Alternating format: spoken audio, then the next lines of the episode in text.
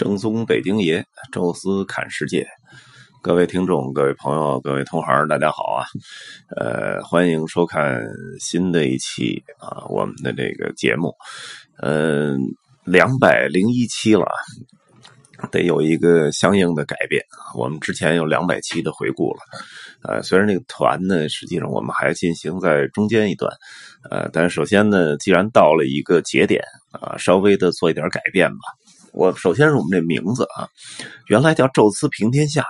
呃，念的还挺顺口啊，因为念了有大致一百多期，得小两百期了啊，所以说着说着都特顺啊。这回这个改了一名还念着比较拗口，呃，主要原因就是一开始这个节目还真的是。想做成评论类的节目，啊，那个我记得第一期是那个什么大斌姐那个网红啊，那跟我还大斌姐还私人关系还很不错，正好我这个准备录的时候说第一期找一话题吧，找一什么话题，正好赶上那大斌姐那个。就是还泰国海滩，我记着一块木头，然后跟游客有一个小冲突，那没视频，因为那视频特别火，大概在国内有上千万的一个点击率，啊，把它一下给制造成一个微博红人啊，那个。啊据说当时微博都给加微了，啊，然后国内都掀起一大片的那种评论热潮，啊，等等于有这么一个事件吧，呃，当时呢就借机呢评论了一下，然后后边那两三期基本也都是评论类的，呃，但是突然发现吧，其实评论类的节目不太适合我啊，因为我这人。也没有太犀利啊，太这个尖锐的那些观点啊，然后跟相对在看很多事儿的时候，相对比较平和啊，所以呢，就平天下到最后就不怎么平了，基本都在聊天下。呃，经常是出去玩啊，看见什么或者带团的时候看见什么新鲜的东西，哎，把这这个事儿或者这个景点啊，或者这个国家这个城市，呃，前因后果啊，稍微的聊一聊，包括自己的一点这个观感和想法。所以这个其实跟平就关系不大了，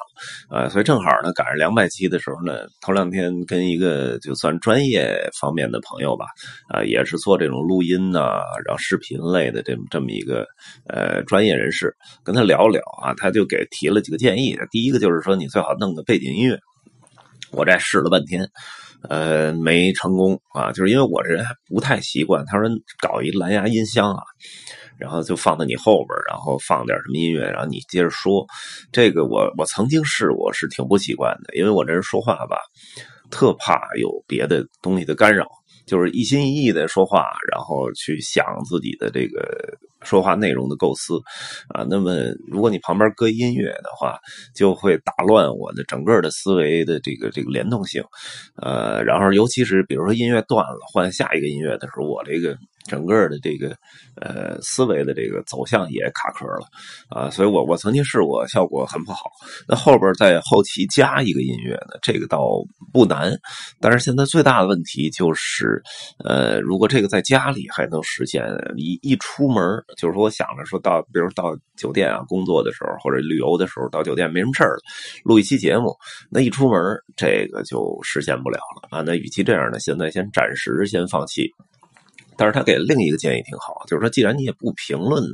您就别评天下了，您就聊天下或者看天下。一看得了啊，那还是这个咱们换一名吧。正好呢，这个看和这个北京话就是聊天啊什么的，这叫侃，挺像。那咱就别。砍砍天下啊，就是砍世界。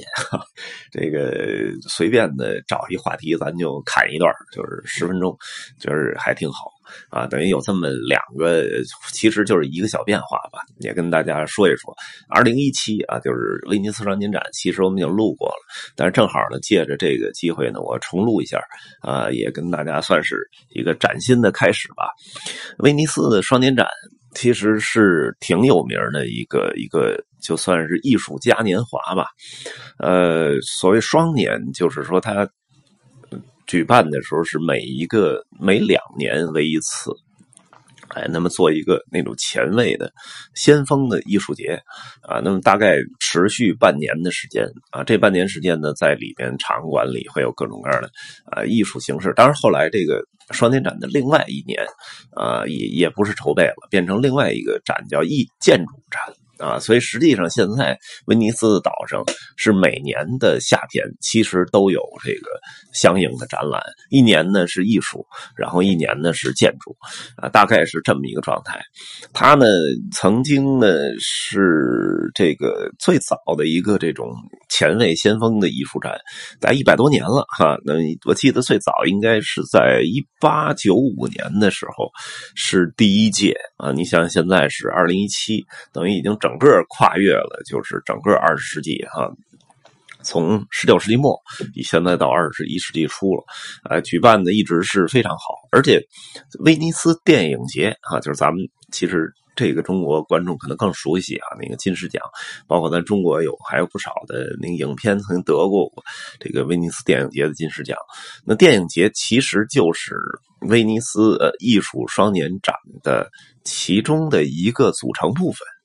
啊，也就是说，电影也是艺术的一个门类嘛。电艺术门类大家都知道哈，这个有有这个主要大家比较公认的，有文学、有戏剧、有舞蹈、有音乐啊，有绘画、有雕刻啊，有这个最后的还有这个电影哈，就是电影是一个。比较啊，不，当然还有一个建筑啊。那么这是几几个门类吧？那电影是最后最后出现的一个艺术形式，但是它结合了什么文学、戏剧、舞蹈，呃，包括摄影，包括这些声光电这些东西，所以它是一个综合的艺术门类啊。那么。每年呢，威尼斯的丽都岛，啊，不在主岛啊，在那个稍微边上的一个小岛丽都岛，呃，每年会举办这个电影节。这次我们正好到威尼斯的时候，其实也是电影节的开幕啊。呃，我甚至团里有游客想去看一看，但是其实欧洲这电影节吧，只有就是第一天走红毯的时候还有点意思，有一些所谓的明星啊什么的，呃，过去走那红毯，大家。当当当当，那记者给拍个照，啊，那后边其实呃都是交易，那么直到最后有一个评奖，啊，那中间其实都是大家在谈生意啊，那个如何买买卖影片什么的哈，啊，这个呢就不多说了。我们还回到双年展，那双年展呢，实际上现在呢是和德国的一个叫卡塞尔文献展啊，后边我们也会聊到这个展叫 Castle Documenta，还有一个呢是。巴西的啊，叫圣保罗双年展啊，这这三个展会呢，差不多并称为世界的三大艺术节。也就是说，你要喜欢，尤其喜欢先锋的、前卫的艺术，那你至少这三个展你得去看看啊，你才好意思说自己是一个呃，这个这个现当代艺术家啊。那么我们现在要看的其实就是当代艺术，有些人会有一个相对有一个混淆啊，就是说，呃，现代艺术和当代艺术啊。那么现代艺术其实大家比较公认的是从塞尚开始的啊。那么我们说几个点啊，首先是近代艺术，那么近代艺术的一个点呢，就是从大概从。Jerome 和列宾这个时代，就是写实写到了几乎跟照片一样的状态，和几乎同时代出现的，呃，这个库尔贝，然后包括后边的什么马奈，这这这这块有一个分界线，他们就画的并不清晰了，线条比较简洁，速度也比较快，所以有有些个叫做现实主义，有更多的叫做印象派。那么这个时间点就是近代艺术和。古典艺术的一个一个交界点吧。那么这个时代呢，除了我们刚才提到的库尔贝，还有马奈以外，啊，那么巴比松画派的这个乡村生活的这个米勒，还有科罗。啊，那么包括了就是印象派时代的这个马奈、莫奈啊、德加、雷诺阿，然后皮萨鲁，还有西西莱啊这些人，再包括了后来的点彩派的乔治修拉和西涅克。接下来呢是后印象派的，什么梵高啊、高更、蒙克啊，这些人基本上就是近代艺术就走到末尾了。那么到后边呢，应该叫现代艺术，而现代艺术之父是塞尚，这个还不是我说的，是那个毕加索说的。呃，塞尚是现代艺术的一个分水岭吧。那塞上之后呢，有这个后边有这个呃，比梵高稍晚的野兽派，就是马蒂斯啊，包括新艺术主义的什么木夏啊，包括了在奥远在奥地利维也纳的分离派的代表席勒和克林姆特，呃，然后这些呃，包括到后来的这个叫。立体派吧，就是所谓的毕加索，然后 Block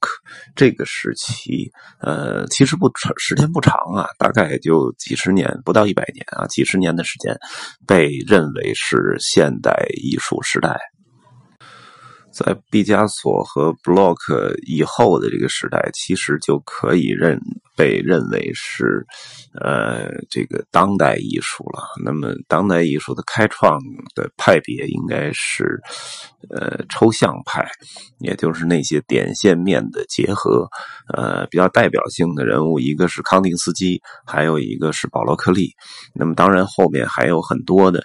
呃，各种各样的形式和流派吧。啊，那么。包括了贾科梅蒂的那个雕塑啊，包括了后来的这个达达主义啊出现的这个霍斯特啊，那么这一一大批人吧，那么包括后边波洛克的甩画，罗斯科的大色块，蒙德里安的那个大格子啊，这些都可以被认为是当代艺术。那么一直到现在吧，都可以叫当代艺术。呃，现代艺术呢叫做 modern art，而当代艺术呢叫做 contemporary art，这两个还是有挺明显的区别。再加上近代艺术吧，那么我们可以把这三个阶段分别呃给起个名字。那么近代艺术呢叫看不清。啊，因为之前是越画越清晰，越画越真实。到了近代艺术的时候，因为照相机的出现嘛，那么他们画清晰已经意义不大了，那么就把它往模糊了画，呃，彩色彩鲜艳啊，然后呃更但是更模糊、更快速啊，所以叫看不清啊。那现代艺术呢，叫看不呃看不懂。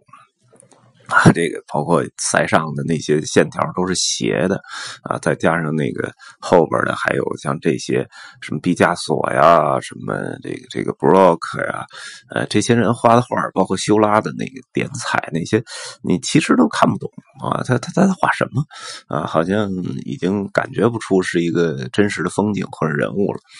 而到了。当代艺术最多的一个评论叫“我也行”啊，就是你随便找一个当代艺术品，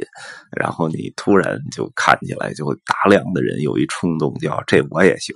啊，所以这个是特别有意思的。呃，好像如果你哪怕偷一个近代艺术或者。现代艺术的一一幅绘画或者一个作品，你都可以卖上很高的价钱。现在呢，全球的拍卖会，毕加索的一幅画至少是不太有名的一幅画，也得要好几百万美元啊。那么再往前倒，什么甭管乔治修拉、梵高啊，这个塞尚这些人的画，可能在拍卖会出现都得几千万美元以上。哎，但是如果你偷一个当代艺术品，那可能你一分钱都卖不出去，直接就到垃圾收费站就给废旧处理了。因为当代艺术它并不一定完全是一个可以直接变现的作品，更多的它体现了一种思考和想法。这也是威尼斯双年展和那些